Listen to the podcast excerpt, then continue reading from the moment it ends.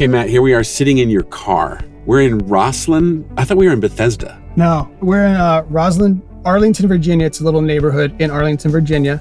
We ate at Bethesda Bagels, which Bethesda is a town just north of DC. It's funny. We think we're really cute with our names. Okay, well, I was confused. The bagels were delicious, though. Yeah. So For anyone that's outside of the U.S., we're we're in the what? The outskirts of Washington D.C. yeah, we're right across the river from the Capitol. And if you're hearing planes fly by and truck trucks drive by, it's because we're sitting in Matt's car. Because after our meeting here, we both agreed, man, we should go record a podcast about something that's about to happen right now. So this is like the impromptu. Hey Matt, you ready to jump in your car and record a podcast? Yep. And here we are. It's funny because Perfect. thinking about how can we do this right now?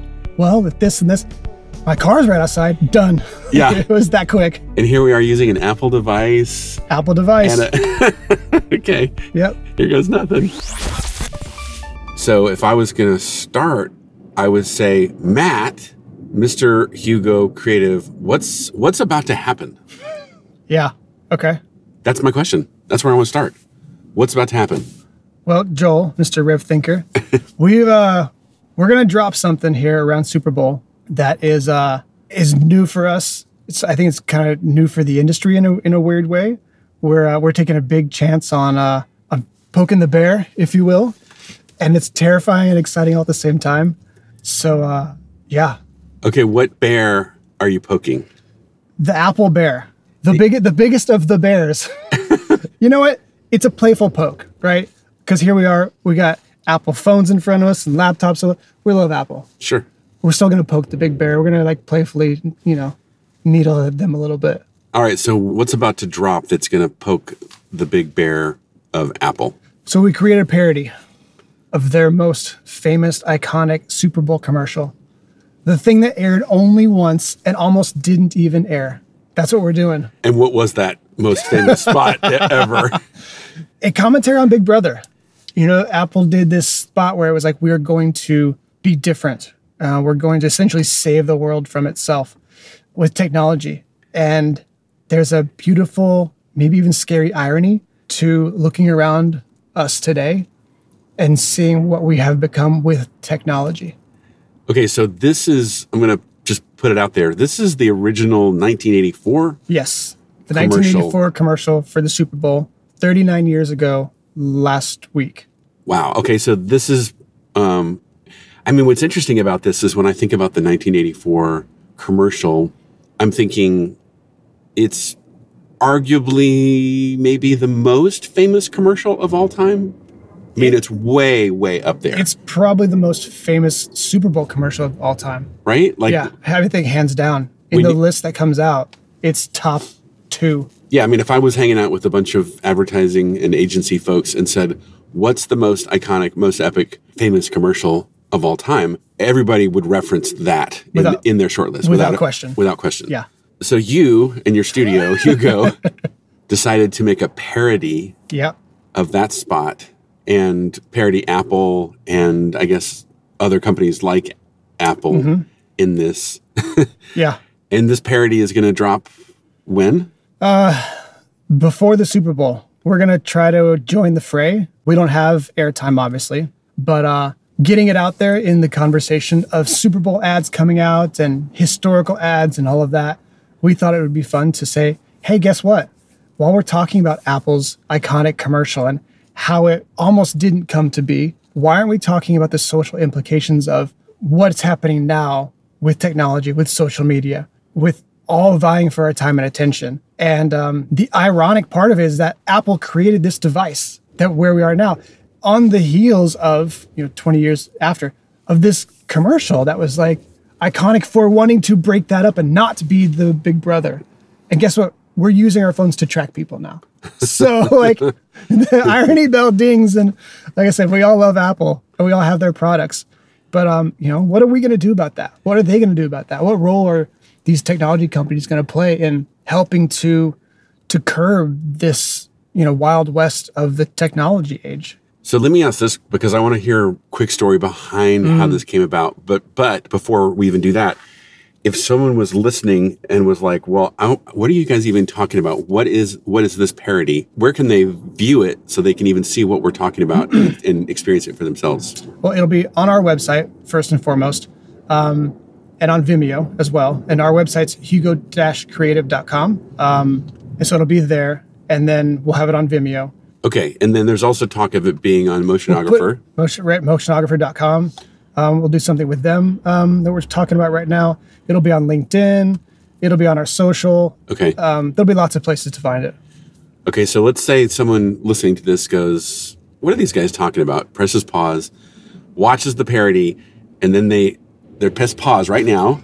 Okay, and then they're back. Uh huh. And now they're saying, damn, that's quite a commentary. I hope so. How did that, how did the idea for that, what's the genesis of the idea of even, why even parody that spot?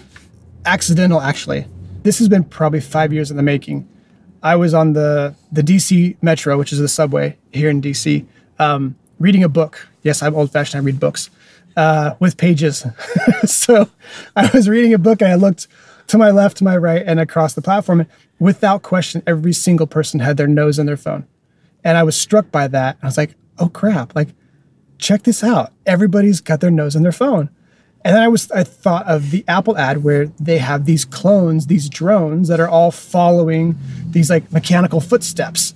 And so I kind of put those two together. I thought, how fun would it be to parody that? And at the time, it was a passion project for the studio. Like, oh, this would be cool to do, and we'll have some fun with it, and we'll make these new characters, and we'll do it shot for shot, almost, and and see what we can come up with. It'll be cool. And then years go by as I'm planning this, and work gets in the way, and time sucks, and all that kind of thing. And at the time, my daughter was two or three, I guess, and just getting into you know screens and that kind of stuff. And now she's much older. It's like screens are a really important part, or the lack of screens are, are important. And then social media and how it affects teenagers. And I've got friends who have teenagers and cousins and, and nieces and nephews. And so it's like, okay, this became more important.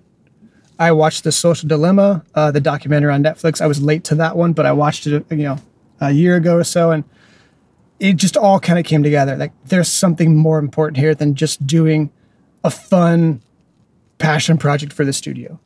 So while that is still part of it, this became, man, we can be part of this conversation. Hmm. And we can do this, ironically enough, with Apple, who made this commercial years ago that outlined the blueprint. Hey, we're going to be different. Fast forward 40 years almost. Are we different? Are we better? Well, there's also, I love the subversive nature of the, of the idea as well, because Apple's original spot was the story of the, you know, overcoming, right? Big brother, the enemy.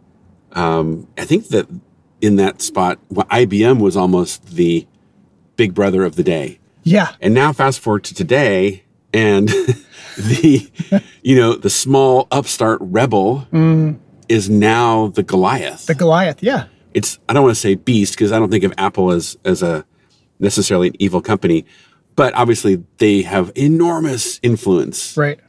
in the world. Yeah. And of course all these big tech companies, the Googles and Facebooks and the Twitters. I mean, look, everybody's vying for our time and attention. And whether it's, you know, from social media to streaming platforms. And I mean, look, Apple's now in the streaming game. Right. And so like it's a very interesting interesting thing to watch that whole dynamic change over 39 years of going from a, a computer company who's going to unveil the Mac to now their most of their business is on the iPhone. Interesting, sure. That's right, because you're right. The 1984 commercial was the original announcement that the Mac was, coming. Uh-huh. And it was going to free us.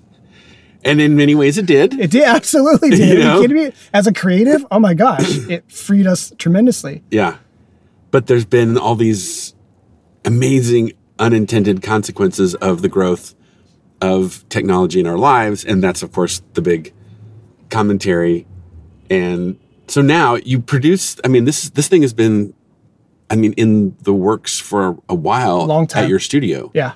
right? So this has been a passion project that you've just been doing sort of on the side. Just on the side, um, remember doing some writing about it, some sketching about it years ago with with a friend and, and designer, and then we kind of shelved it, came back around, and this last year, so 2022, was a really concerted effort to downtime, free time, heck, even like make it a project for us, treat it something as as important, and we did. It was the the stone you couldn't stop rolling. So And, uh, yeah. pra- very practical question. Did you even give yourself a budget in effect? Like, did you run it like a project you would do We for, did. for clients? we did until we stopped caring because we were going to finish it regardless. right. and it didn't matter. I mean, in, in a way, it was the it was the screw the budget. Yeah, We yeah. blew through that a while could ago. Keep right on going because you know we we believe this, and I think it was probably after watching that documentary, Oh, you mean The Social, Social Dilemma, Dilemma, yeah. that it was like, yeah, yeah, screw this, we're we're going, we're gonna finish this thing this year, and then it was like, wait, the Super Bowl's coming up. This was a Super Bowl ad originally. Let's see what we can do, and it, it's just this madness. Well, I'm thinking back to when I was like, Matt, you've seen the social D- dilemma, right? And you're like, no, not yet. I'm like, like, dude, you when you watch that, it is going to add so much fuel to your fire it of, of the why behind this this project. So, but let me ask, let me ask you from a from a business standpoint because you run a studio. It's obviously a business. It needs to make money to to survive. It has to be profitable. Mm-hmm. So, why do something like this?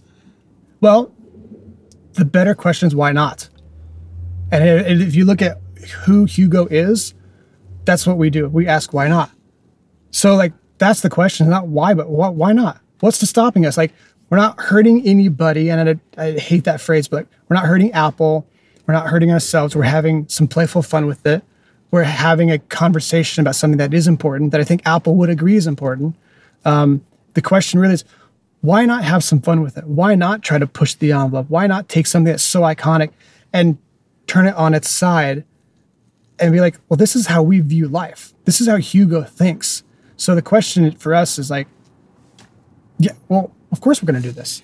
I'm thinking of some of the language that you use when you talk about Hugo's why, and Mm-hmm. I'm thinking of the phrase "optimistic overthrow," you know that, Mm-hmm. that you reference often, and this is seems to be like the poster child, right there of- into it. yeah, right? absolutely. totally plays into that. Because look, we're not looking to bring down Apple. We're not looking to bring down the social media platform. Oh, okay, well, yeah, that may be debatable, Right. but like Not entirely. no, yeah, we're we're looking for an actual real conversation. We're looking to be part of that conversation. There are a lot of people who are already doing this, um, nonprofits and associations, and just single one-off people. I mean, you can go watch that documentary. You can watch. There's a dozen people on there who all have the same feeling and all have started companies because they're passionate about this. We have a different platform. We're a creative shop.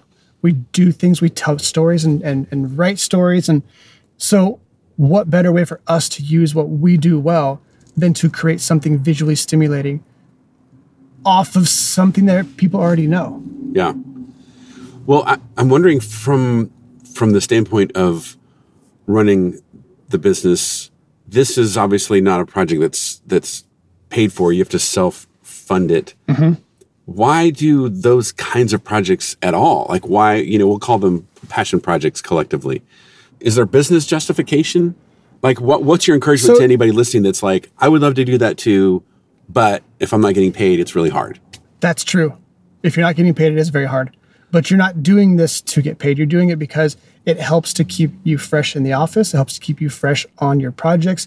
It gives you a little bit of an outlet that is not like trying to just do something for a client. Because we've all worked on projects, and I probably say almost 100% of the time that every project you get from a client changes from what you think it should be. So at the end of the day, what you put out there, you may be proud of because of how your team adapted, how you created something at the end that's still awesome, but it's not what you thought it should have been from the beginning. When you do a passion project, it's yours. You get to do whatever you want with it within the confines that you define. So we had that opportunity. We had definitions, we had a box we were working in, and we got to create whatever we wanted within that box and it was it was was freeing it was exciting. Like when we got on our own internal calls for it we were all jonesing and amped up and it was ours to do with what we wanted. So like as a studio pay, find something do something that's a passion project that you can get into that you have no constraints for. Well, I'm I'm reminded of you know our mutual friend Andy Baker, who's at Disney Plus, mm-hmm. and I remember him once talking about when he is considering a studio, you know, to hire on projects, and I can remember if he might have been at Netflix at the time or maybe Disney, but he's he said something really interesting. He said the he said I definitely look at a studio's passion projects. Hmm. Definitely. And I said, Oh, that's so interesting. Why? Because they're cool and they're fun. He said, No. It tells me what what decisions would you make if they were all yours to Yes. make? Yeah, and that's what you that's what you don't really get to do when you're working for a client. You can have your own thoughts and opinions, and there are sometimes you get to actually make decisions that they're like, yeah, that's cool. But at the end of the day, you still got to get that that thumbs up from them. We gave our own thumbs up to ourselves, and it was really cool to have that collaborative process to allow people to pitch in and feel like they had a voice in this. And we did. Our designers were were talkative and be like, hey, well, what about this? And like, yeah, that sounds cool. Or like, "Ah, I don't know if that fits the mold. Or like they were even able to tell me, hey, you know what? What if we tried this instead, Matt? I'm like, that's a better idea. And there's something about that that I think gives people a jolt. And and so why you should do those things is give yourself the opportunity to create without without uh, handcuffs. Yeah, without Yeah. those yeah, exactly. Without those external influences. Yeah. Now there was also a team effort here because this Mm-hmm. wasn't just Matt and y- your your team. There Mm-hmm. was a copywriter, there was sound design and Yeah. mix and so forth. Who are some of the other collaborators that you so brought in? we worked with Stuart Tribe, who's a fantastic copywriter from uh, the ad world, and he just happened to be free up, and so he I pitched this to him, and he was like, "Dude, I'm in." So so Yeah. he became an integral part of the team um, in terms of you know copywriting and and strategy and just thinking you know big picture and all of that, and and creative actually. Um, and then Dynamite Laserbeam, uh, Christoph and his team are just rock stars. So they were the same way. I talked to them early on in the process, and I thought he was going to fall out of his chair. He's like, "I'm in." Like it wasn't even a question. He's like, "I'm in." And so since then, it's just been back and forth, uh, creating cool sounds and trying to find this mix where it, it does harken back to the original, but we're refreshing it. You know, we're coming up with new sounds for the the Big Brother uh, character or characters. In our version, we've created multiple characters, but um, a cool sound for that. What does this this person sound like now? What does this AI sound like now? Um, we sourced somebody for the end to be reminiscent of the original. Like there just was so many cool collaborations on this. So meaning the um The whoever the original yeah, voiceover that yeah. said 1984 won't Yeah. be like 1984. and he passed away a few years ago, so we couldn't even hunt him Oh. down. So it was. Uh, But you was- thought about it. We did absolutely. We thought about it. You know, the research that went into this thing to try to, um, I pay uh, pay respects to the original. And I think that's to a very faithfully parody. absolutely like look. this thing has influenced ad people and creatives for decades. So to come at this flippantly is a mistake it's something that we wanted to respect. It's something that we have I've thought is super cool. Um, and so yeah, it was important to to to do justice to it. Look, if we're going to parody this thing, it has to be of a certain quality. It has to have a, a story that's worthwhile. It has to have a message that's worthwhile, and um, and treat it you know with kid gloves in a, in a way because it, it's an iconic ad still. So now that it's out there, right? You and I are sitting here in your car, like anxiously, because we've been kind of talking about this moment off and on for a year or two, or Yeah, something. So, what's your hope of what not only what might happen with this, but even what's your um, what's your ask to anybody that's listening that says, "Wow, that's really cool." I'm, you know, I'm a fan of not only that that spot, like the parody is cool, Mm-hmm. But I also even aspire to make stuff like that myself. You know, my studio. Um, do you want people to share it? Do you want people to to like it? To to make their own version of like what's what are you hoping for? I'm hoping that it just sort of just tickles a little spot inside of you to do uh, whatever you want to do. Like, look, this is something that that I think has important um, ramifications on life and how we handle things. Um, how much time we spend in social media, how we treat ourselves and our self worth um, through the eyes of other people's lives. And we've all heard the stories, and and I think that it's it's a really important thing to to wrap our hand our head around. So yeah, share it, like it, but also like maybe put your phone down for a second. Maybe like don't get on social media for today, or maybe like really think about like giving up social media. Do a hard look at yourself and figure out am I putting more faith in something like social media? You know, like I don't know, go to church, go go to like go talk to your mom, go like call your dad, like I don't know, call your best friend who you've seen who's struggling on social media, call them. Don't just like them. Or the friend from high school who's going through cancer, like call the guy, send them a message. Don't just like do your little heart emoji thing um, to his comment. Like take it a little bit of a step further because it just it's a real person on the other side of that. And I think what we've done now with this idea of social media and and being connected all the time is we're actually not as connected as we think that we are. So what does that look like now as you go forward with this? Yeah, share this. Pass it around because I think it's important and let's have a conversation about it. And if at the same time you're just like, man, that's really neat. I want to talk about the process of it. Cool, we can talk about the process of it. But um, I think there's a an interpersonal thing that's happening here in our world that is worth investigating and looking at. And if we get to do it and be part of it with this um, this parody, awesome.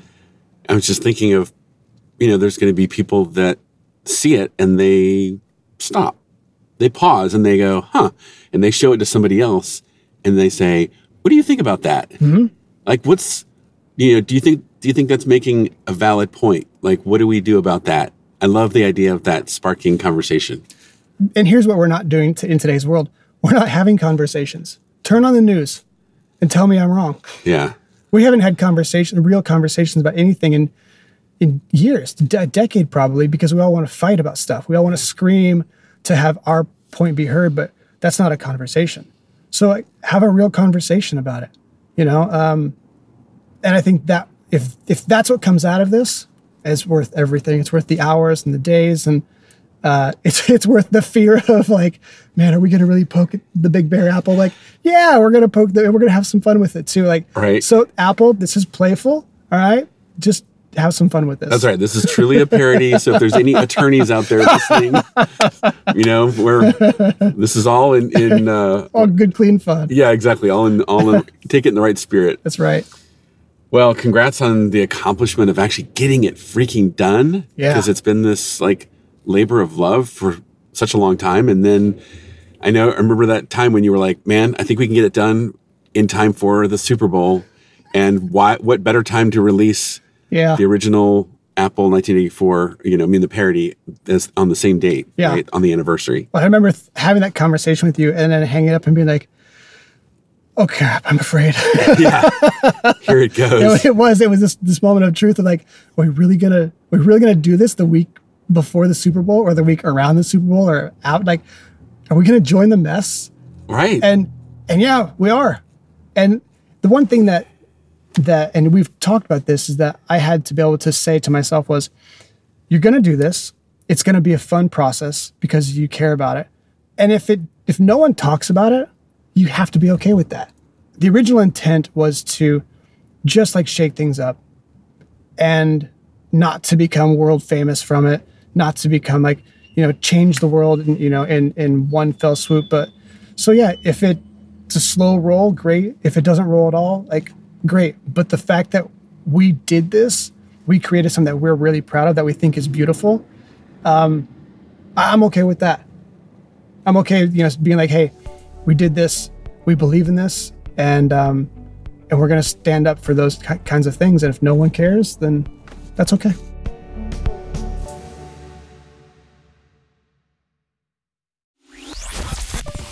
I want to tell you about a place to connect that you might not know about. It's our online community called Rev Community. It's a great place to get to know other creative business owners like yourself, to share some thought leadership and read other encouragement, to be challenged in this new marketplace, new technology, ideas, economic trends. And it's a place to research. Check out many of the resources we have online, our videos, and of course this podcast. Join us today at revthink.com slash community. If you're a creative studio owner, feel free to join us today at revthink.com slash community. I look forward to seeing you there.